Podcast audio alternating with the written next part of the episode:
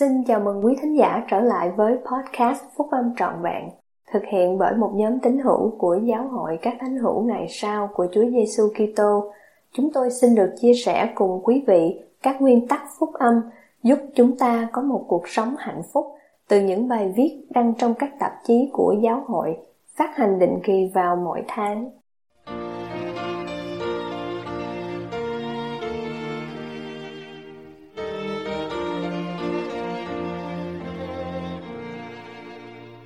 Gia đình và bạn bè vĩnh viễn bên nhau. Bài của Chủ tịch Henry B. Eyring, đệ nhất cố vấn trong đệ nhất chủ tịch đoàn, về sứ điệp của đệ nhất chủ tịch đoàn tháng mười hai năm hai không một ba trong tạp chí Liahona cùng năm của Giáo hội các Thánh hữu Ngày Sau của Chúa Giêsu Kitô. Dù sống ở bất cứ nơi nào, các anh chị em cũng có những người bạn đang tìm kiếm hạnh phúc lớn lao hơn. Đó là niềm hạnh phúc mà các anh chị em đã tìm thấy trong việc sống theo phúc âm phục hồi của Chúa Giêsu Kitô.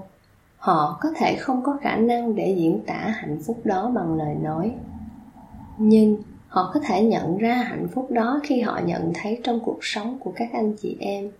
Họ sẽ thiết tha mong muốn tìm hiểu nguồn gốc của hạnh phúc đó, nhất là khi họ thấy rằng các anh chị em phải đối phó với những thử thách giống như họ. Các anh chị em đã cảm thấy hạnh phúc khi tuân giữ các lệnh truyền của Thượng Đế. Đó là phước lành đã được hứa cho việc sống theo phúc âm. Các anh chị em không trung tín tuân theo các lệnh truyền của Chúa để được những người khác trông thấy. Nhưng những người nào quan sát hạnh phúc của các anh chị em đang được Chúa chuẩn bị để nghe tin mừng về sự phục hồi phúc âm. Các phước lành mà các anh chị em đã được ban cho đã tạo ra những bổn phận và những cơ hội tuyệt vời cho các anh chị em. Là một môn đồ đã lập giao ước với Chúa Giêsu Kitô, các anh chị em phải mang đến cho những người khác một cơ hội để tìm thấy nhiều hạnh phúc hơn, nhất là cho bạn bè và những người trong gia đình của các anh chị em. Chúa đã nhìn thấy cơ hội của các anh chị em và mô tả bổn phận của các anh chị em với lệnh truyền này. Điều cần thiết cho mỗi người nào đã từng được cảnh báo thì phải cảnh cáo người lân cận của mình. Chúa làm cho giáo lệnh đó được dễ dàng hơn để tuân theo qua sự thay đổi xảy ra trong lòng khi các anh chị em chấp nhận và sống theo phúc âm của Chúa Giêsu Kitô. Do đó, tình yêu thương của các anh chị em đối với những người khác phát triển, cũng như ước muốn để họ cũng có được hạnh phúc như các anh chị em đang có. Một ví dụ về sự thay đổi đó là cách các anh chị em chào đón cơ hội để giúp đỡ trong công việc truyền giáo của Chúa. Chẳng bao lâu, những người truyền giáo toàn thời gian biết được rằng họ có thể trông mong một người cải đạo đích thực đáp ứng nồng nhiệt đối với họ khi họ yêu cầu được giới thiệu với một người tầm đạo. Người cải đạo khao khát có được bạn bè và những người trong gia đình cùng chia sẻ hạnh phúc với mình. Khi người lãnh đạo truyền giáo trong tiểu giáo khu của các anh chị em hoặc những người truyền giáo hỏi tên của một người nào đó để giảng dạy, thì đó chính là một lời khen tuyệt vời cho các anh chị em. Họ biết rằng những người bạn của các anh chị em đã thấy hạnh phúc của các anh chị em, và do đó những người bạn đó đã được chuẩn bị để nghe và chọn chấp nhận phúc âm. Và họ tin tưởng rằng các anh chị em sẽ là người bạn mà họ sẽ cần khi họ đi vào vương quốc. Các anh chị em không cần phải lo sợ rằng mình sẽ mất bạn bè bằng cách mời những người truyền giáo đến gặp họ.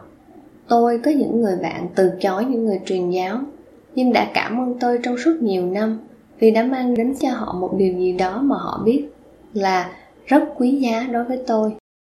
Các anh chị em có thể có được tình bạn vĩnh viễn bằng cách mang đến phúc âm là điều mà họ thấy là đã mang lại hạnh phúc cho các anh chị em. Đừng bao giờ bỏ lỡ một cơ hội để mời một người bạn, và nhất là một người trong gia đình chọn tuân theo kế hoạch hạnh phúc. Không có cơ hội nào lớn lao cho lời mời đó hơn là trong các đền thờ của giáo hội. Ở nơi đó, Chúa có thể ban các giáo lễ cứu rỗi cho tổ tiên của chúng ta là những người đã không thể nhận được các giáo lễ này khi còn sống. Họ nhìn xuống các anh chị em với tình thương yêu và hy vọng. Chúa đã hứa rằng họ sẽ có cơ hội để đi vào vương quốc của Ngài, và Ngài sẽ gieo một tình yêu thương dành cho họ trong lòng họ.